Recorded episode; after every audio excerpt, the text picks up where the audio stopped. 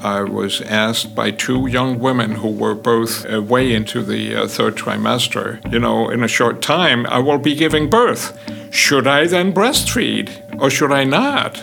Uh, we have in society benefited from these compounds for decades, and now we are letting the next generation pay the price. From the Coastal Institute at the University of Rhode Island, this is Silent Chemicals Loud Science, a show that takes the better living out of chemistry. I'm Brandon Fuller, and along with your host, Judith Swift, we'll talk to experts from around the globe about what's eating you, chemically speaking, even if you don't know it. I'm Philippe Grandjean. I'm a physician and I am uh, currently an environmental epidemiologist working as a professor of environmental medicine at the University of Southern Denmark. Dr. Grandjean is the co director of the STEEP Superfund Research Center, along with Dr. Rainer Lohmann. I'm also an adjunct professor of environmental health at Harvard School of Public Health and I'm an adjunct professor also here at the University of Rhode Island. As part of STEEP, Dr. Grandjean is the principal investigator of a project that is exploring the adverse effects of PFAS on the immune system in children. The clinical piece of that project is carried out in the Faroe Islands, where Dr. Grandjean has long been a pioneer of research assessing the impact of environmental pollution on human health.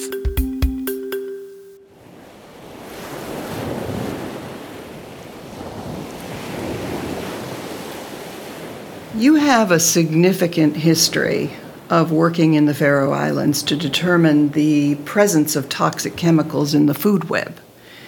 Could you tell us a bit about the genesis of that work in the Faroes and elsewhere? Uh, I first visited the Faroes as a young birdwatcher and learned that they were eating seabirds and they were eating marine food, including the traditional food uh, pilot whale meat and blubber.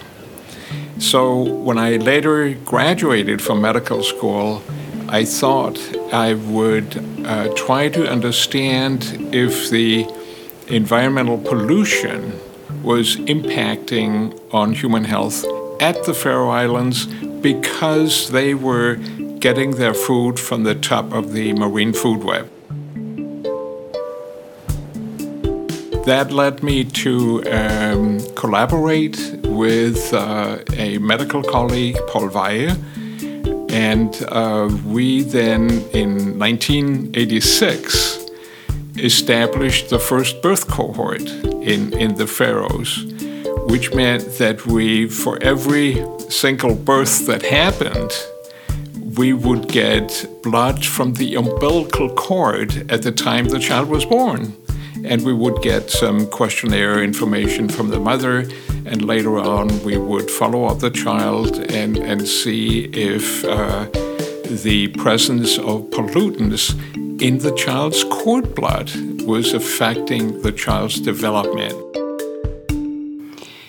It's very clear that the people of the Faroes are highly supportive of the work that you're doing, which is a very positive sign. How did you persuade them? It, it's not a matter of uh, persuasion. It, it's a matter of uh, uh, relating, and uh, all of these studies have been done uh, in complete transparency. My colleague Paul Weihe, who received an award here at University of Rhode Island, uh, he's well known in the society, and and people feel comfortable asking him questions and he's open and he shares his information with them a lot of your work has turned now to PFAS, uh, which is a large body of, of different combinations of chemicals. Um, I wonder if you could explain what it is about PFAS that you found so compelling. Well, well, first of all, uh, it's well known from uh, research carried out here at University of Rhode Island that, that these chemicals are uh, very stable. They, they are persistent. They, they don't easily break down, which means that uh, the, the PFASs uh, were used, let's say, 20 years ago uh, for firefighting purposes uh, or for raincoats or uh, treatment of um, furniture textiles, whatever. Those PFASs are still around and they may not be in the same place any longer. They may have seeped through the soil into the groundwater. They may have run through uh, streams out to into the oceans. Uh, they may have come up through the chimney stack because the municipal um, in- incinerator is not uh, using a temperature that's high enough to destroy these chemicals, and therefore they just go up through the chimney, and then some of that will uh, rain down on the ocean. And so, in the end, we see that the, these chemicals uh, are being spread, they are disseminated uh, into the environment, and uh, that way they are essentially reaching all of us. They end up in various forms on our dinner plate. So essentially, they are found in air, soil, and water. Uh, that pretty much wraps up everything, doesn't it? It, it does. But I would insist that um, currently uh, the main problem is PFAS in, in drinking water because the groundwater has been and, and uh, surface waters have been so uh, substantially contaminated from point sources and from the use, um, for example, at airports or military bases, they have been used for foam forming, um, uh, fire extinguishing materials. And these products have actually just seeped through the soil and reached the groundwater. It is a problem that I know is uh, a big problem in Australia, and now problems are coming up in various countries, you know, like Italy, uh, Germany, Belgium, Sweden, my own country, Denmark. Uh, so it, it is essentially international. We could have prevented that from happening, but it didn't happen. So, as you referenced all of the different sources, I think one of the things that we can simply say is that things that are nonstick or are water resistant, waterproof, etc., these are all consumer goods that we all use, and um, they're very important to us. Uh, so it's difficult to figure out how to remove these. And as you pointed out, I think lots of people have heard about these chemicals as forever chemicals because of their persistence. What are the impacts on people and is there any particular population and age that's more impacted by their ubiquitous presence in consumer goods and other forms of exposure? It, it, it's obvious that, um, you know, for example, if your wall to wall carpet is treated, then as, as it's being worn uh, through everyday use, there is some dust is created.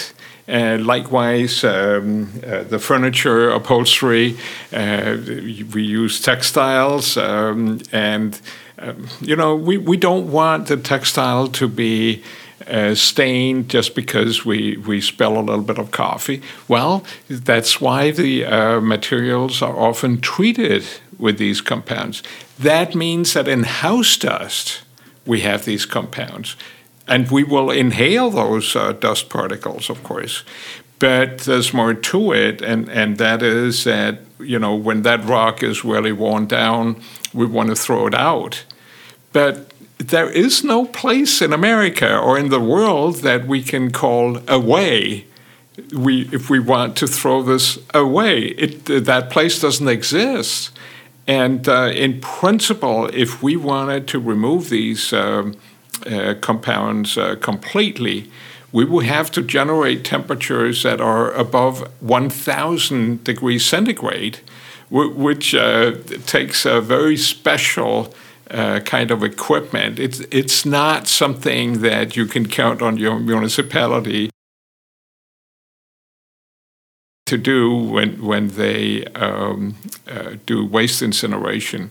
So so these are complicated matters where we all essentially contribute to the exposure to our own exposure because we inhale the dust, uh, but also the environmental exposure, and that's simply because we are not told when we buy that rug or that uh, sofa or that raincoat. We are not told that they are treated with highly toxic chemicals.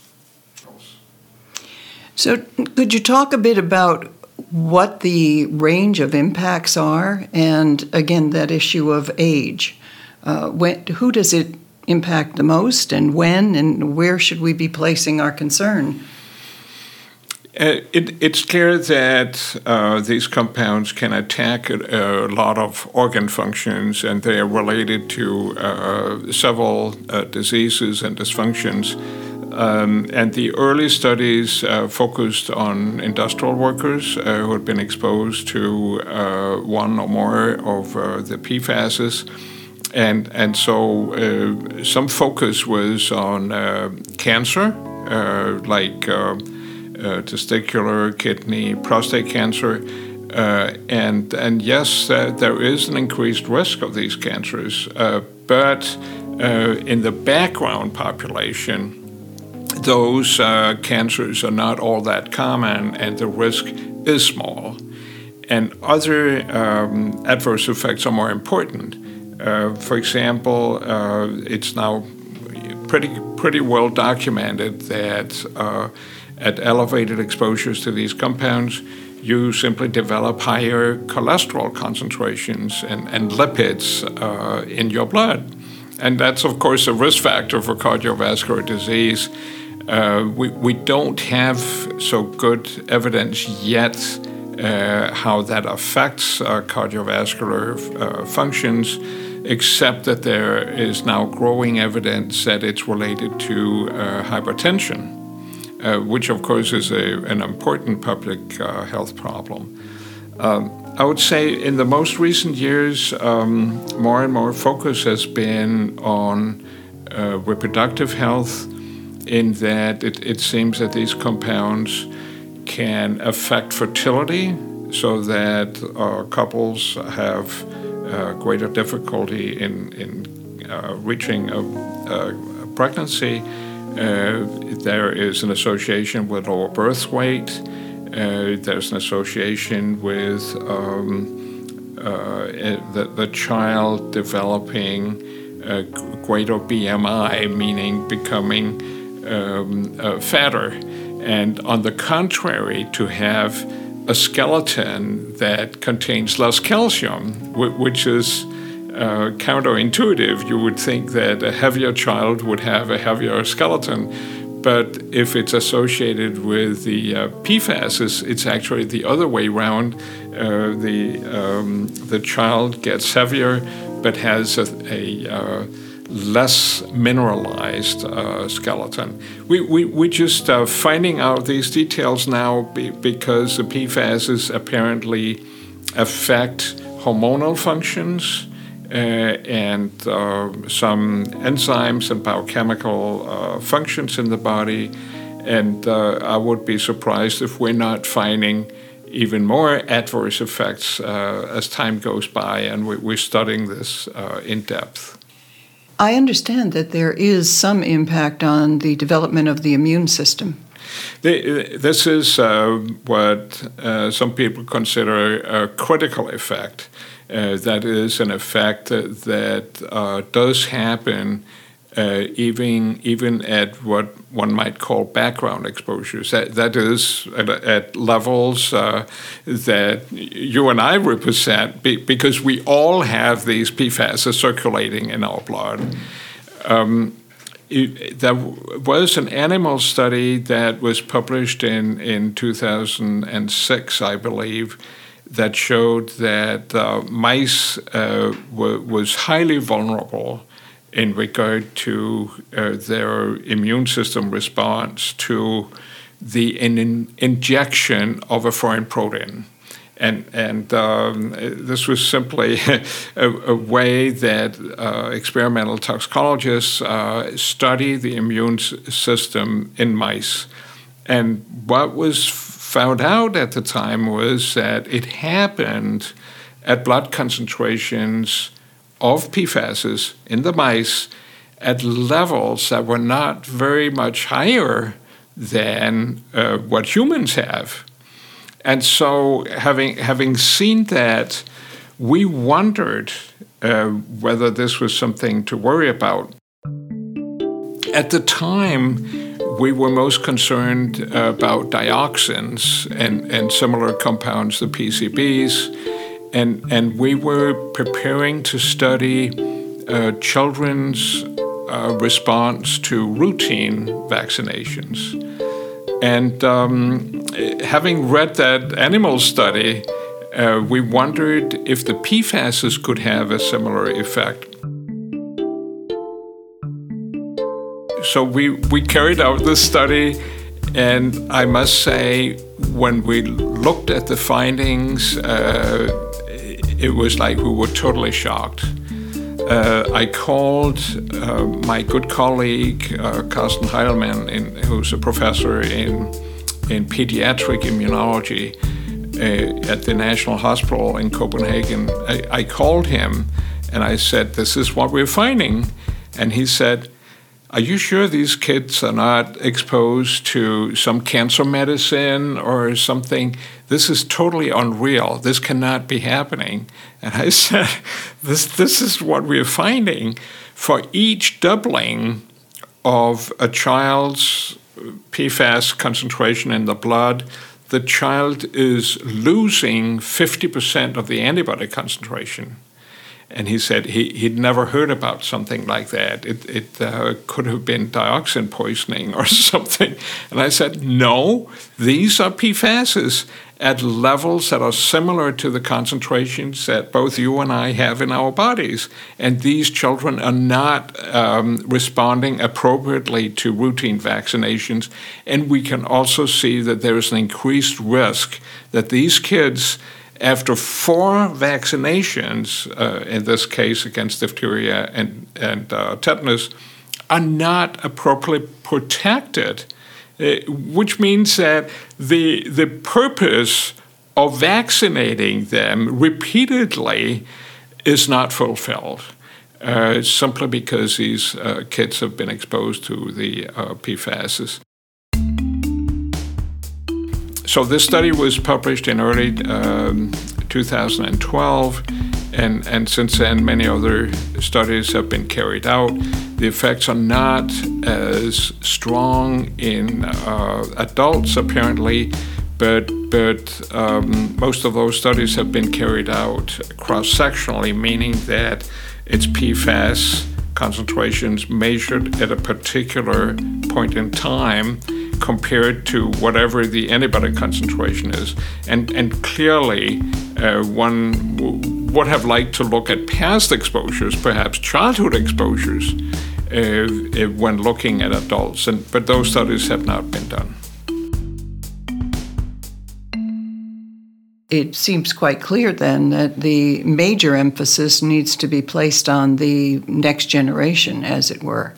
Uh, that that is true, and and um, the point is that the immune system, part of the immune system, will develop um, before birth. But what we call the adaptive immune system that responds, that has to respond to foreign proteins in the outside world uh, after the child is born, that adaptive immune system has to develop right after birth, and particularly during the first year of life or so. But that is also the important age where uh, the child is breastfed.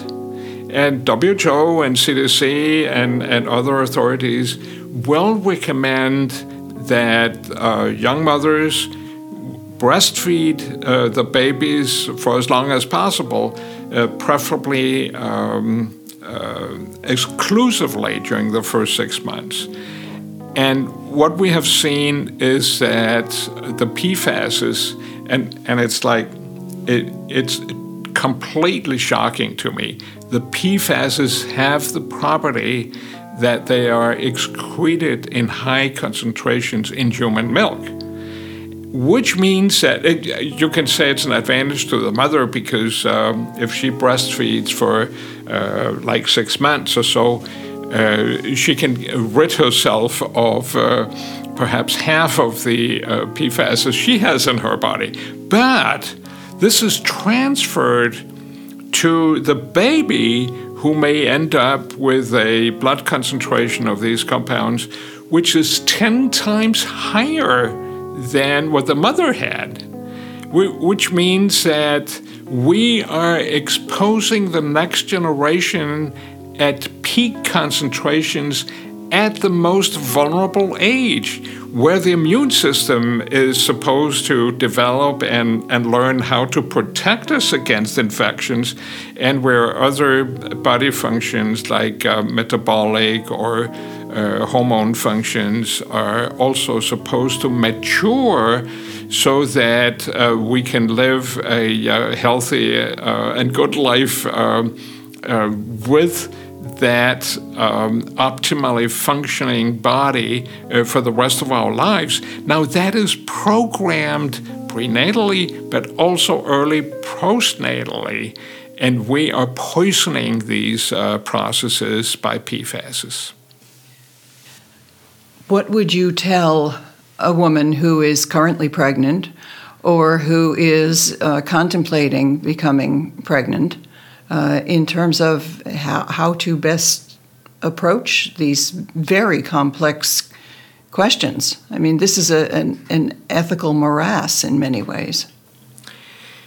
I tell you, it, this is uh, uh, the worst nightmare uh, that I know of.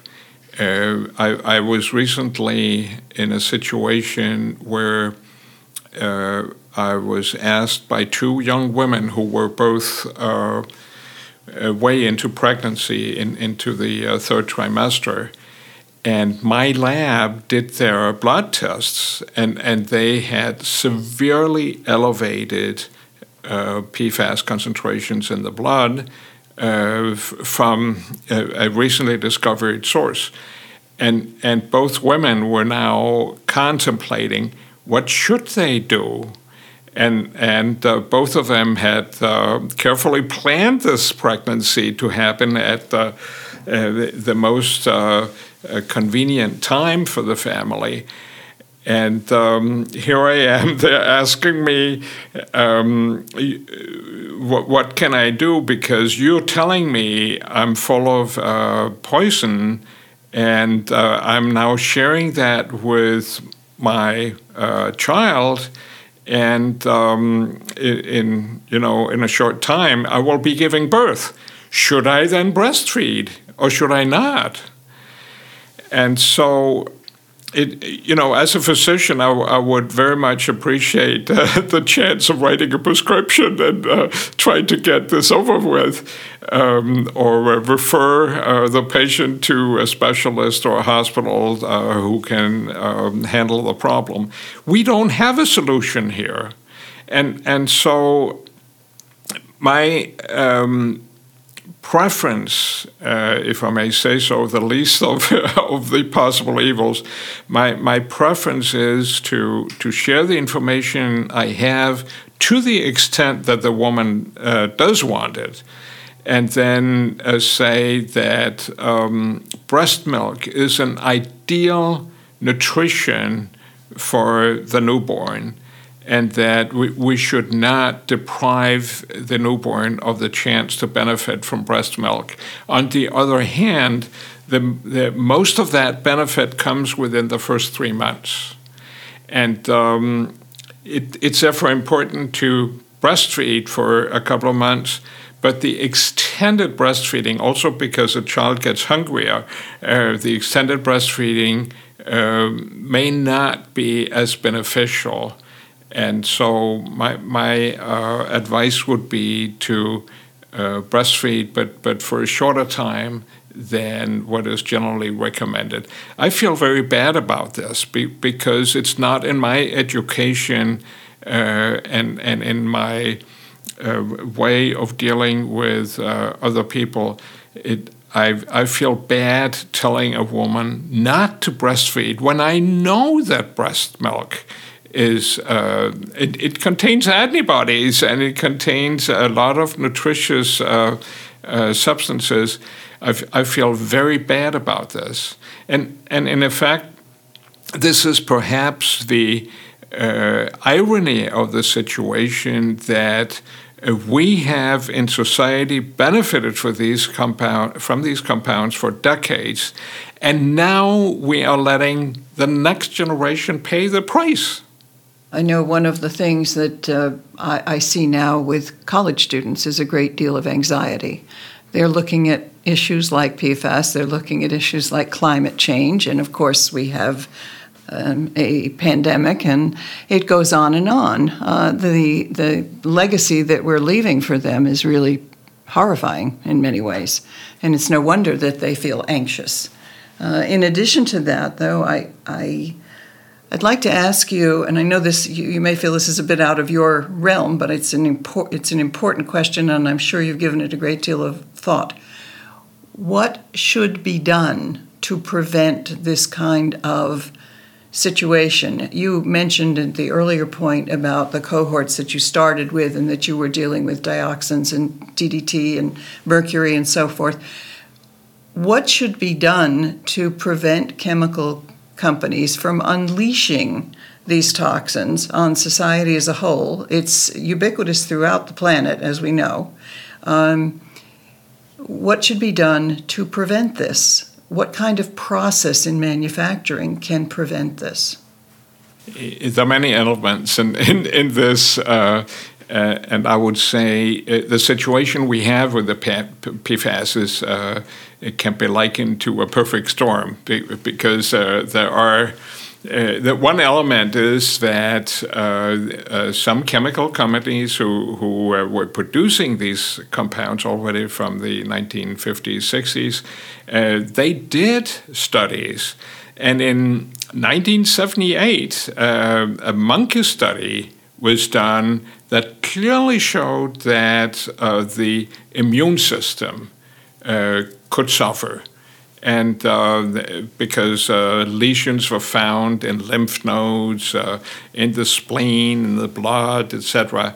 And uh, but this was not published, and there was no follow-up. Apparently, uh, at least uh, nothing has come to the surface. Um, it was only in the 1990s that a, a physician who was working on his PhD found some um, deviations in the white blood cells of the workers of the company. Uh, it was also in the early 90s that um, a study was done that showed that the PFASs would go into the milk. And this was a study done in goats. Uh, as you know, the experimental model. So this was known, but again, nobody was told.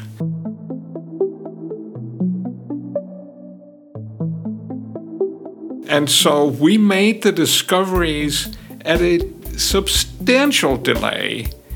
And it's a delay that is now hurting us because, uh, first of all, we have to understand where to look for these problems. We were not told. We had to find out ourselves.